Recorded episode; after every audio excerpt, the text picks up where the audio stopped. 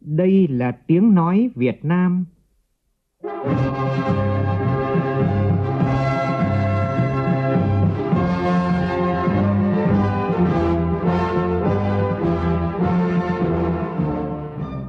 là tiếng nói Việt Nam, phát thanh từ Hà Nội, thủ đô nước Cộng hòa xã hội chủ nghĩa Việt Nam.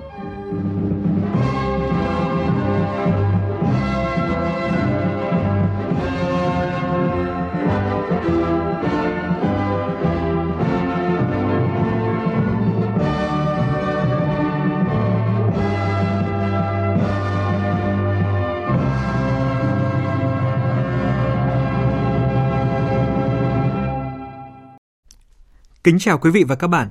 Mời quý vị nghe chương trình Thời sự sáng của Đài Tiếng Nói Việt Nam. Hôm nay là thứ hai, ngày 9 tháng 11, tức ngày 24 tháng 9 năm canh tí. Chương trình có những nội dung chính sau đây.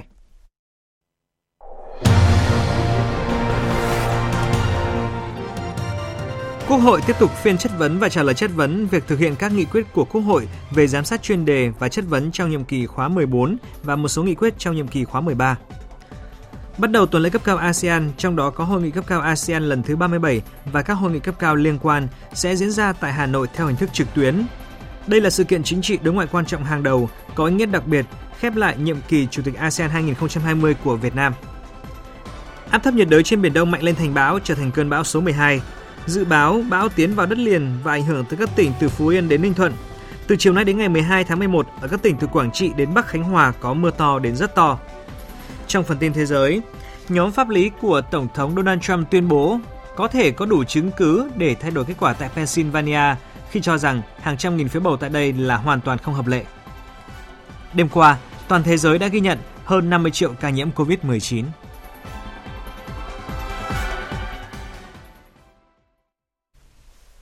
Bây giờ là nội dung chi tiết.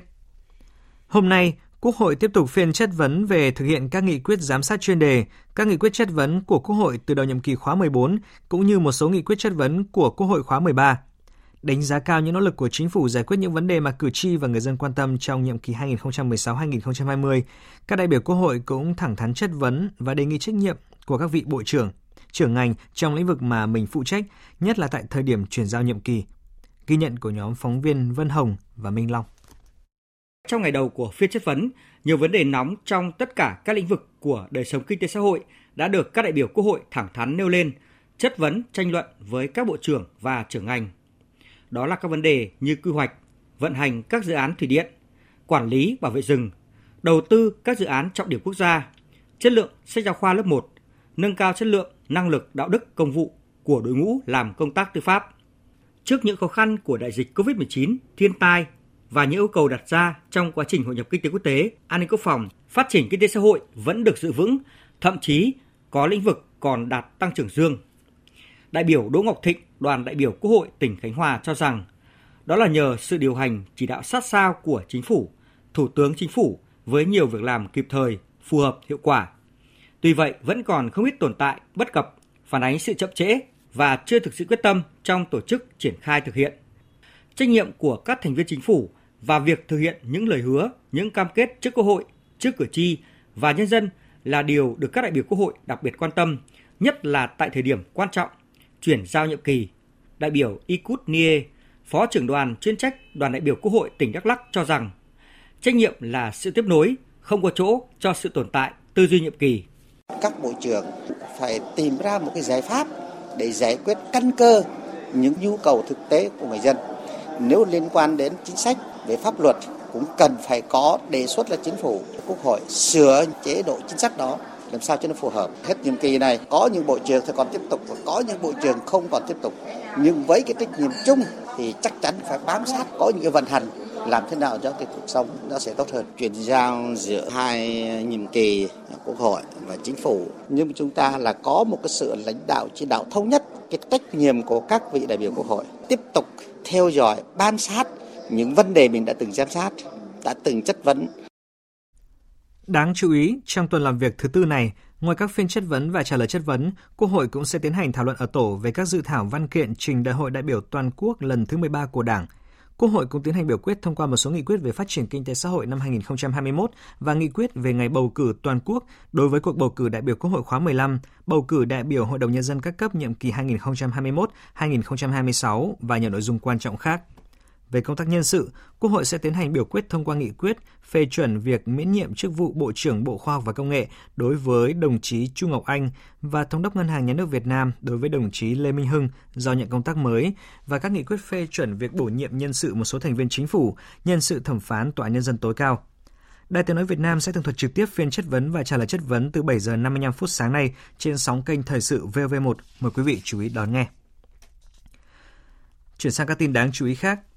Nhân dịp kỷ niệm 90 năm ngày truyền thống mặt trận Tổ quốc Việt Nam 18 tháng 11 năm 1930, 18 tháng 11 năm 2020. Tối qua, dự ngày hội đại đoàn kết toàn dân tộc với nhân dân khu dân cư số 6 phường Quán Thánh, quận Ba Đình, thành phố Hà Nội, Bí thư Trung ương Đảng, Chủ tịch Ủy ban Trung ương Mặt trận Tổ quốc Việt Nam Trần Thanh Mẫn bày tỏ tin tưởng với quyết tâm mới, khi thế mới, thủ đô sẽ có bước đột phá để phát triển nhanh hơn, vững chắc hơn, xứng đáng là thủ đô anh hùng, thành phố vì hòa bình, góp phần quan trọng cùng cả nước thực hiện thắng lợi sự nghiệp công nghiệp hóa hiện đại hóa vì mục tiêu dân giàu, nước mạnh, dân chủ, công bằng, văn minh. Tham dự ngày hội còn có các đồng chí Ủy viên Bộ Chính trị, Bộ trưởng Bộ Công an Tô Lâm, Bí thư Thành ủy, Trưởng đoàn đại biểu Quốc hội thành phố Hà Nội Vương Đình Huệ, Bí thư Trung ương Đảng, Tranh án Tòa nhân dân tối cao Nguyễn Hòa Bình cùng đại diện lãnh đạo Hội đồng nhân dân, Ủy ban nhân dân, Ủy ban Mặt trận Tổ quốc Việt Nam thành phố Hà Nội, lãnh đạo Quân ủy Ba Đình cùng đông đảo cán bộ nhân dân phường Quán Thánh. Tại ngày hội, các ý kiến của nhân dân khu dân cư số 6 đều thể hiện sự đoàn kết nhất trí trong việc thực hiện các chủ trương chính sách của Đảng, pháp luật của nhà nước, hưởng ứng các phong trào thi đua yêu nước, thực hiện cuộc vận động toàn dân đoàn kết xây dựng nông thôn mới, đô thị văn minh gắn với bộ quy tắc ứng xử nơi công cộng, không vi phạm các quy định trong quy ước của tổ dân phố về chuẩn mực của người Hà Nội. Thưa quý vị, bắt đầu từ hôm nay sẽ diễn ra hàng loạt hội nghị của tuần lễ cấp cao ASEAN. Trên cương vị Chủ tịch ASEAN năm 2020, Thủ tướng Nguyễn Xuân Phúc sẽ chủ trì hội nghị cấp cao ASEAN lần thứ 37 và các hội nghị liên quan từ ngày 12 đến ngày 15 tháng 11 tại Hà Nội theo hình thức trực tuyến. Đây là chuỗi hội nghị quan trọng nhất nhiệm kỳ Chủ tịch ASEAN. Tại hội nghị cấp cao lần này, dự kiến có 20 cuộc họp quan trọng và nhiều hội nghị cấp cao liên quan với hơn 80 văn kiện sẽ được trình lãnh đạo thông qua là số lượng văn kiện lớn nhất từ trước đến nay. Hội nghị cấp cao ASEAN lần thứ 37 và các hội nghị cấp cao liên quan là chuỗi hội nghị đỉnh cao của năm. Một trong những hoạt động quan trọng nhất nhiệm kỳ Chủ tịch ASEAN bao gồm cấp cao ASEAN 37, 7 hội nghị cấp cao ASEAN cộng 1, cấp cao ASEAN cộng 3 lần thứ 23, cấp cao Đông Á lần thứ 15, cấp cao của các nhà lãnh đạo ASEAN New Zealand kỷ niệm 45 năm quan hệ đối tác, cấp cao các nước tham gia Hiệp định Đối tác Kinh tế Toàn diện khu vực RCEP, cấp cao Mekong Nhật Bản, Mekong Hàn Quốc, cấp cao hợp tác Campuchia Lào Myanmar Việt Nam lần thứ 10 và cấp cao khu vực tam giác phát triển Campuchia Lào Việt Nam lần thứ 11. Ngoài ra, các hoạt động bên lề gồm có hội nghị thượng đỉnh lần đầu tiên của các nhà lãnh đạo nữ ASEAN, hội nghị thượng đỉnh kinh doanh và đầu tư ASEAN và Hội đồng Kinh doanh Đông Á. Với tinh thần gắn kết và chủ động thích ứng, Hội nghị cấp cao ASEAN lần thứ 37 và các hội nghị cấp cao liên quan là dịp quan trọng để Việt Nam và các nước thành viên ASEAN đưa ra những quyết sách chỉ đạo quan trọng về hợp tác ASEAN và quan hệ với các đối tác, đối sách của ASEAN đối với các vấn đề khu vực và quốc tế, tác động đến khu vực trong thời gian tới, cũng như nâng cao sự chủ động của ASEAN trước các thách thức khu vực và quốc tế hiện nay, trong đó có dịch COVID-19. Đây cũng là đợt hoạt động mang ý nghĩa đặc biệt khép lại nhiệm kỳ Chủ tịch ASEAN 2020. Trước đó, chiều qua, Thượng tướng Bùi Văn Nam, Thứ trưởng Bộ Công an, trưởng tiểu ban An ninh y tế ASEAN 2020 cùng đoàn công tác đã có buổi kiểm tra khảo sát công tác chuẩn bị tổ chức hội nghị cấp cao ASEAN lần thứ 37 và các hội nghị cấp cao liên quan. Thượng tướng Bùi Văn Nam nhấn mạnh, sự thành công của các hội nghị cấp cao lần này sẽ là dấu ấn nổi bật, góp phần quan trọng nâng cao uy tín vị thế của Việt Nam trong khu vực và trên thế giới, đồng thời góp phần chuẩn bị tốt cho Đại hội Đảng toàn quốc lần thứ 13 sắp tới. Do vậy, yêu cầu nhiệm vụ đảm bảo tuyệt đối an ninh, an toàn cho các hội nghị này phải xác định ở mức độ cao nhất. Trước hội nghị cấp cao ASEAN 37 và các hội nghị liên quan, các quan chức Indonesia hy vọng Hiệp định Đối tác Kinh tế Toàn diện khu vực, gọi tắt là RCEP, có thể được ký kết trở thành hiệp định thương mại tự do lớn nhất thế giới. Hương Trà, phóng viên thường trú Đài tiếng nói Việt Nam tại Indonesia đưa tin. Theo Thứ trưởng Bộ Thương mại Indonesia, ông Jari Sambuaga, thời điểm các nhà lãnh đạo ASEAN và các nước đối tác tập hợp trong hội nghị cấp cao ASEAN lần thứ 37 là thời điểm thuận lợi để ký kết thỏa thuận kinh tế do ASEAN khởi xướng năm 2012. Thứ trưởng Jerry khẳng định Hiệp định Đối tác Kinh tế Toàn diện khu vực là con đường dẫn đến chủ nghĩa khu vực châu Á vì hiệp định bao gồm 47,4% dân số thế giới và 32,2% nền kinh tế toàn cầu. Đối với Indonesia, Hiệp định Đối tác Kinh tế Toàn diện khu vực là con đường thu phí để tiếp thị hàng hóa và dịch vụ cho các thành phần kinh tế. Với Hiệp định Đối tác Kinh tế Toàn diện khu vực, các hàng rào thuế quan và phi thuế quan sẽ cắt giảm đáng kể để có thể thúc đẩy hoạt động xuất khẩu của Indonesia. Indonesia kêu gọi các bên làm việc chăm chỉ và tận dụng lợi thế của công nghệ để tạo ra các bước đột phá mới. Trong thời gian đại dịch này, các bên cần cải thiện thể chế sắp xếp và hợp tác để sẵn sàng vào cuộc khi cuộc sống trở lại bình thường. Thưa quý thính giả, hôm nay là ngày pháp luật Việt Nam năm 2020. Nhân sự kiện này, lễ tổng kết trao giải cuộc thi trực tuyến toàn quốc Pháp luật học đường sẽ được tổ chức nhằm tôn vinh các thí sinh, các tập thể và cá nhân tiêu biểu có thành tích xuất sắc. Tin chi tiết cho biết. Cuộc thi trực tuyến Pháp luật học đường là cuộc thi đầu tiên về kiến thức pháp luật được tổ chức ở quy mô toàn quốc theo hình thức thi trực tuyến có sự phối hợp giữa các bộ Tư pháp, Giáo dục và Đào tạo, Lao động Thương binh và Xã hội, Trung ương Đoàn Thanh niên Cộng sản Hồ Chí Minh. Cuộc thi được phát động tổ chức trên toàn quốc với 3 vòng thi, vòng loại, vòng bán kết và vòng chung kết. Theo ban tổ chức, tại vòng loại có 120 giải thưởng được trao cho các thí sinh. Tại vòng bán kết có 60 giải thưởng được trao cho thí sinh. Vòng chung kết có 26 thí sinh xuất sắc đạt giải cao sẽ được trao giải thưởng, giấy chứng nhận và bằng khen, gồm một giải nhất, 3 giải nhì, 6 giải ba và 16 giải khuyến khích. Sáng nay, Sở Lao động Thương binh và Xã hội Hà Nội tổ chức khai mạc Hội giảng Nhà giáo Giáo dục nghề nghiệp thành phố Hà Nội 2020. Hội giảng giáo dục nghề nghiệp diễn ra từ ngày hôm nay đến ngày 12 tháng 11 sắp tới. Hội giảng Nhà giáo Giáo dục nghề nghiệp thành phố năm 2020 có 164 bài giảng của các thầy giáo, cô giáo đăng ký tham dự sẽ được tổ chức trình giảng trong 3 ngày, từ ngày 9 đến ngày 12 tháng 11. Ban tổ chức phân chia các bài giảng theo nhóm nghề và bố trí thành 14 tiểu ban. Hội đồng giám khảo đánh giá bài giảng tại Hội giảng Nhà giáo Giáo dục nghề nghiệp thành phố năm 2020 bao gồm các chuyên gia kỹ thuật, các nhà sư phạm hàng đầu trong lĩnh vực khoa học giáo dục nghề nghiệp – Hội giảng Nhà giáo Giáo dục nghề nghiệp thành phố Hà Nội được tổ chức định kỳ 3 năm một lần nhằm đẩy mạnh phong trào thi đua dạy tốt, học tốt trong các cơ sở giáo dục nghề nghiệp trên địa bàn thành phố, đồng thời tạo cơ hội giao lưu, học hỏi, trao đổi kinh nghiệm trong giảng dạy, khuyến khích, động viên nhà giáo, giáo dục nghề nghiệp, học tập, rèn luyện để nâng cao trình độ chuyên môn, nghiệp vụ, kỹ năng nghề và năng lực sư phạm, từ đó góp phần nâng cao chất lượng công tác đào tạo giáo dục nghề nghiệp, đáp ứng được nhu cầu nguồn nhân lực phục vụ công nghiệp hóa, hiện đại hóa đất nước. Tiếp tục chương trình Thời sự sáng của Đài Tiếng Nói Việt Nam, ngay sau đây mời quý vị nghe tin bão khẩn cấp cơn bão số 12. Hồi 4 giờ ngày hôm nay, vị trí tâm bão ở khoảng 13 độ Vĩ Bắc, 114,7 độ Kinh Đông, cách đảo sông Từ Tây khoảng 180 km về phía Bắc. Sức gió mạnh nhất ở vùng gần tâm bão mạnh cấp 8, giật cấp 10. Bán kính gió mạnh từ cấp 6, giật từ cấp 8 trở lên khoảng 110 km tính từ tâm bão. Dự báo trong 24 giờ tới, bão di chuyển theo hướng Tây, mỗi giờ đi được 15 đến 20 km và có khả năng mạnh thêm. Đến 4 giờ ngày mai, vị trí tâm bão ở khoảng 12,7 độ Vĩ Bắc, 110,4 độ Kinh Đông, cách bờ biển các tỉnh từ Phú Yên đến Ninh Thuận khoảng 120 km về phía đông. Sức gió mạnh nhất là vùng gần tâm bão mạnh cấp 9, giật cấp 11. Vùng nguy hiểm trên Biển Đông trong 24 giờ tới, gió mạnh từ cấp 6 trở lên, giật từ cấp 8 trở lên, từ vị tuyến 11 đến 15 độ Vĩ Bắc, phía Tây kinh tuyến 116,5 độ Kinh Đông. Toàn bộ tàu thuyền hoạt động trong vùng nguy hiểm đều có nguy cơ cao chịu tác động của gió giật mạnh. Trong 24 đến 48 giờ tiếp theo, bão di chuyển theo hướng Tây, mỗi giờ đi được khoảng 15 km, đi vào đất liền các tỉnh từ Phú Yên đến Ninh Thuận, suy yếu thành áp thấp nhiệt đới, sau đó là một vùng áp thấp Đến 4 giờ ngày 11 tháng 11, vị trí trung tâm vùng áp thấp ở khoảng 13 độ Vĩ Bắc, 106,8 độ Kinh Đông trên khu vực phía đông Campuchia. Sức gió mạnh nhất ở trung tâm vùng áp thấp giảm xuống dưới cấp 6. Tên gió mạnh sóng lớn trên biển, khu vực giữa Biển Đông có mưa bão, gió mạnh cấp 7, vùng gần tâm bão đi qua cấp 8, cấp 9, giật cấp 11, biển động rất mạnh, sóng biển cao từ 4 đến 6 mét.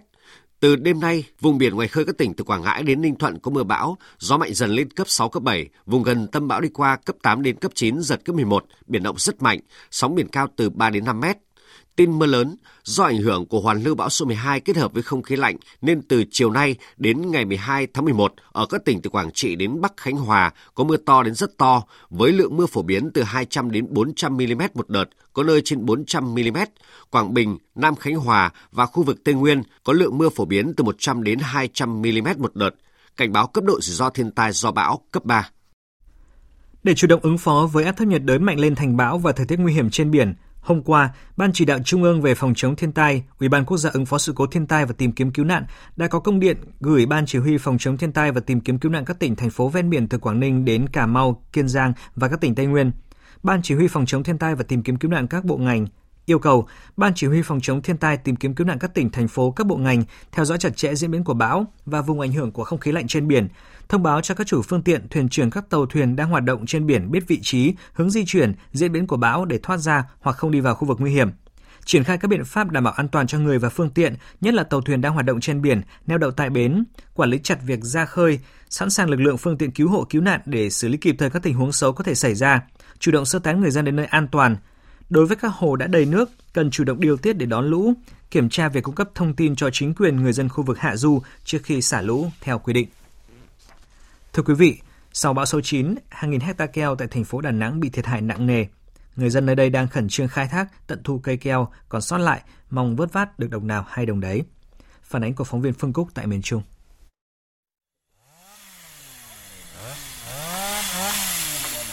Nhiều năm nay, cây keo nguyên liệu giúp người dân ở xã Hòa Phú, huyện Hòa Vang, thành phố Đà Nẵng thoát nghèo.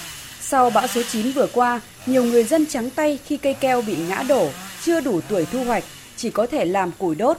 Mấy ngày nay, người dân trồng keo trong xã tranh thủ cưa những cây keo non ngã đổ bán rẻ, mong gỡ lại chút vốn. Ông Nguyễn Văn Minh ở xã Hòa Phú, huyện Hòa Vang cho biết, nếu người dân không tranh thủ thu hoạch nhanh, keo khô nhà máy sẽ không thu mua nữa. Có nhà máy là hạ 50 ngàn một tấn rồi, có nhà máy là hạ từ 3 40 ngàn. Nhưng mà sẽ tiếp tục hạ nữa đó.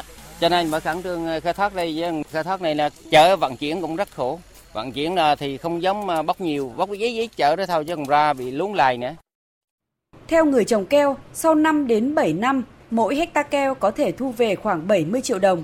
Thế nhưng bây giờ keo mới trồng được gần 3 năm nên người dân bắt buộc phải bán tháo, tính ra thu chưa tới 30 triệu đồng một hecta. Sau bão số 9, trên địa bàn thành phố Đà Nẵng có khoảng 3.630 ha rừng keo bạch đàn bị gãy đổ.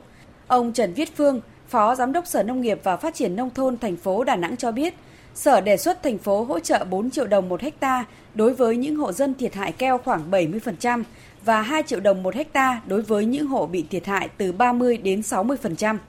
Trong cái trồng mới lại thì ờ, xong cùng cái lúc này thì ở Đà Nẵng này có triển khai thực hiện cái nghị quyết 254 của Hội đồng dân thành phố về cái chính sách hỗ trợ trồng rừng gỗ lớn thì cũng sẽ vận động bà con nhân dân là các cái hộ đó sẽ thực hiện cái, cái trồng rừng gỗ lớn với cái mức hỗ trợ 12 triệu đồng trên một hecta. Còn cái cải tạo một số cái rừng mà nó gãy đổ thì có thể là cải tạo. À, thì cái mức hỗ trợ là 8 triệu đồng trên một hecta theo cái chính sách à, quy định của cái nghị quyết 254 và đồng dân phố đã ban hành.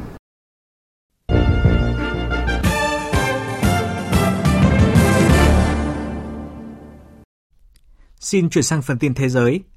Truyền thông Mỹ đã tuyên bố ứng cử viên Dân chủ Joe Biden là đắc cử Tổng thống Mỹ, mặc dù đây chưa phải là kết quả cuối cùng của cuộc bầu cử năm nay.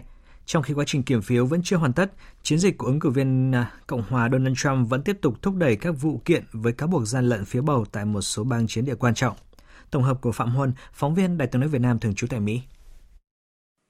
Rudy Giuliani, luật sư riêng của ông Donald Trump cho biết, nhóm pháp lý của ông sẽ tiến hành 4 tới 5 vụ kiện với cáo buộc gian lận cử tri tại một số bang chiến địa. Ông Giuliani cũng cho rằng ông Trump không nên chấp nhận thất bại khi có chứng cứ rằng cuộc bầu cử đã bị đánh cắp tại 3, 4 hoặc có thể 10 bang. Ông Giuliani nhấn mạnh nhóm pháp lý của ông có thể có đủ chứng cứ để thay đổi kết quả tại Pennsylvania khi cho rằng hàng trăm nghìn phiếu bầu tại đó là hoàn toàn không hợp lệ. Tới thời điểm hiện tại, quá trình kiểm phiếu vẫn đang tiếp diễn và các bang vẫn chưa xác nhận chính thức kết quả kiểm phiếu. Ông Trump hiện vẫn đang dẫn trước tại Bắc Carolina, tuy nhiên bang này vẫn tiếp tục chấp nhận phiếu bầu qua biểu điện tới muộn sau ngày bầu cử. Đảng Cộng hòa đã ra tuyên bố ủng hộ cuộc chiến pháp lý của đương kim Tổng thống Donald Trump, đồng thời kêu gọi người dân tham gia ủng hộ nỗ lực này. Theo Hiến pháp Mỹ, mùng 8 tháng 12 là thời hạn chót để các bang phải kiểm xong phiếu, giải quyết xong các tranh chấp và đệ trình lên Quốc hội danh sách đại cử tri của mình. Các đại cử tri ngày 14 tháng 12 sẽ chính thức bỏ phiếu bầu Tổng thống và Phó Tổng thống. Quốc hội mới sẽ nhóm họp ngày 6 tháng 1 và kiểm phiếu đại cử tri, đồng thời công bố ai sẽ là người thắng cuộc. Tân Tổng thống Mỹ sẽ tuyên thệ nhậm chức vào buổi chiều ngày 20 tháng 1. Trong khi đó, Chủ tịch Cuba Díaz-Canel hôm qua lên tiếng phản ứng về chiến thắng của ứng cử viên Joe Biden trong cuộc bầu cử Tổng thống Mỹ, nhận định người dân Mỹ đã lựa chọn cho mình một hướng đi mới. Trên trang Twitter cá nhân, Chủ tịch Cuba cho biết nước này tin tưởng vào khả năng của một mối quan hệ có tính xây dựng với Mỹ với tôn trọng sự khác biệt của nhau. Giới phân tích cho rằng mối quan hệ Mỹ-Cuba đã xấu đi dưới thời Tổng thống Trump, bất chấp mối quan hệ này từng được cải thiện rất nhiều trước đó dưới thời Tổng thống tiền nhiệm Barack Obama. Trong chiến dịch tranh cử vừa qua, ứng cử viên Tổng thống Mỹ Joe Biden đã đưa ra cam kết đảo ngược chính sách của chính quyền Tổng thống Trump với Cuba, vốn bị ông Biden đánh giá là chỉ gây tổn hại cho người dân quốc đảo này, song cũng không thể thúc đẩy được nền dân chủ tại đây. Hôm qua theo giờ địa phương, ông Luis Arce đã chính thức tuyên thệ nhậm chức Tổng thống Bolivia, đưa đảng phong trào tiến lên chủ nghĩa xã hội trở lại cầm quyền. Sau một năm, nhà lãnh đạo Evo Morales từ chức. Phát biểu tại lễ tuyên thệ, vị à, tân tổng thống Bolivia cho biết nhiệm vụ trước mắt là chống đại dịch COVID-19 và hàn gắn sự chia rẽ đất nước bởi cuộc khủng hoảng chính trị một năm qua. Chính phủ sẽ tìm cách xây dựng lại đất nước trong sự đoàn kết để người dân được sống trong hòa bình. Theo con đường đã chọn, dân chủ là một giá trị cơ bản của người dân và trong đó ý chí của người dân được thể hiện một cách rõ ràng. Đó cũng là nguyên tắc điều hành của các cơ quan chính phủ và xã hội của chúng ta.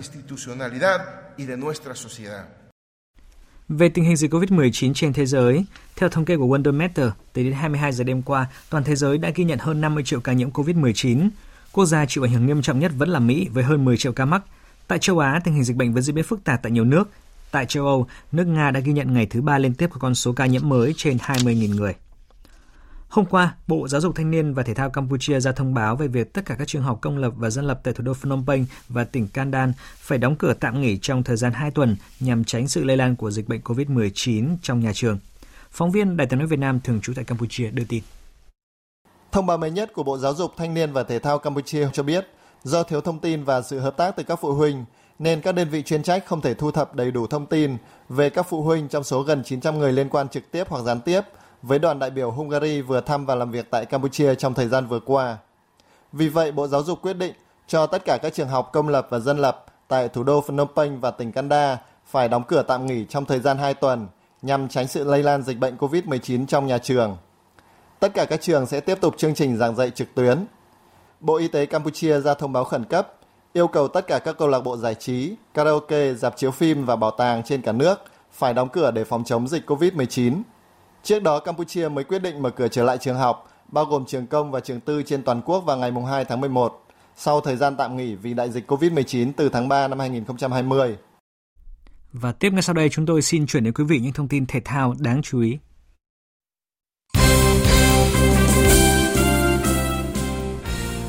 Tối qua, Viettel với lối phòng ngự phản công dưới sự dẫn dắt của huấn luyện viên Trương Việt Hoàng đã giành chiến thắng với tỷ số 1-0 trước Sài Gòn FC, giúp Viettel đăng quang ngôi vô địch V-League và biến chiến thắng 4-0 của Hà Nội FC trên sân Cẩm Phả trở thành vô nghĩa. V-League 2020 là một mùa giải rất đặc biệt và biến động, với hai lần phải tạm nghỉ do dịch Covid-19, nhưng cuối cùng, giải bóng đá chuyên nghiệp Việt Nam vẫn về đích theo đúng dự kiến với màn đua vô địch hấp dẫn và căng thẳng nhất nhì trong lịch sử giải đấu. Đặc biệt là V-League năm nay có sự thay đổi mang tính đột phá về thể thức thi đấu và nhờ thế mà cả cuộc đua vô địch cũng như là cuộc đua trụ hạng đều diễn ra gay cấn cho tới vòng đấu cuối cùng. Chuyển sang các tin bóng đá quốc tế. Sau màn trở lại ấn tượng với cú đúp ở trận thắng Spezia 4-1 Ronaldo tiếp tục nổ súng, anh đã giúp cho Juventus à, sớm dẫn trước trong chuyến làm khách trên sân Lazio, đội đứng thứ tư mùa trước nhưng đang xa sút. Tuy nhiên sau đó thì Lazio thay cùng một lúc ba cầu thủ và thay đổi lối chơi và đã gỡ hòa một đều. Tỷ số này được duy trì cho đến hết trận đấu. Cũng ở vòng đấu này, Atalanta cầm hòa Inter một đều trong khi đó AS Roma đánh bại chủ nhà Genoa 3-1 nhờ hat-trick của Hendrik Khatarian. Tại giải à, ngoại hạng Anh, đêm qua, thì bàn thắng muộn của Harry Kane đã giúp cho Tottenham hạ West Brom 1-0 để tạm dừng vươn lên dẫn đầu ở giải ngoại hạng Anh. Còn ở trận cầu tâm điểm, Liverpool làm khách của Manchester City và trận đấu có tỷ số là một đều. Dự báo thời tiết Phía Tây Bắc Bộ ít mây ngày nắng đêm không mưa, gió nhẹ, sáng sớm và đêm trời lạnh, nhiệt độ từ 17 đến 29 độ. Phía Đông Bắc Bộ và Thanh Hóa ít mây, ngày nắng, đêm không mưa, gió Đông Bắc cấp 2, cấp 3, sáng sớm và đêm trời lạnh, nhiệt độ từ 17 đến 20 độ, vùng núi có nơi dưới 17 độ. Các tỉnh từ Nghệ An đến Thừa Thiên Huế, phía Bắc có mây, có mưa vài nơi, Phía Nam nhiều mây, chiều và đêm có mưa vừa, mưa to, có nơi mưa rất to và rông. Gió Bắc đến Tây Bắc cấp 2, cấp 3. Trong mưa rông có khả năng xảy ra lốc xét và gió giật mạnh, nhiệt độ từ 18 đến 28 độ. Các tỉnh ven biển từ Đà Nẵng đến Bình Thuận nhiều mây có mưa mưa rào, riêng phía Bắc Đà Nẵng Khánh Hòa chiều và đêm có mưa to đến rất to, gió đông bắc đến bắc cấp 2 đến cấp 4. Trong mưa rông có khả năng xảy ra lốc xét và gió giật mạnh, nhiệt độ từ 22 đến 29 độ.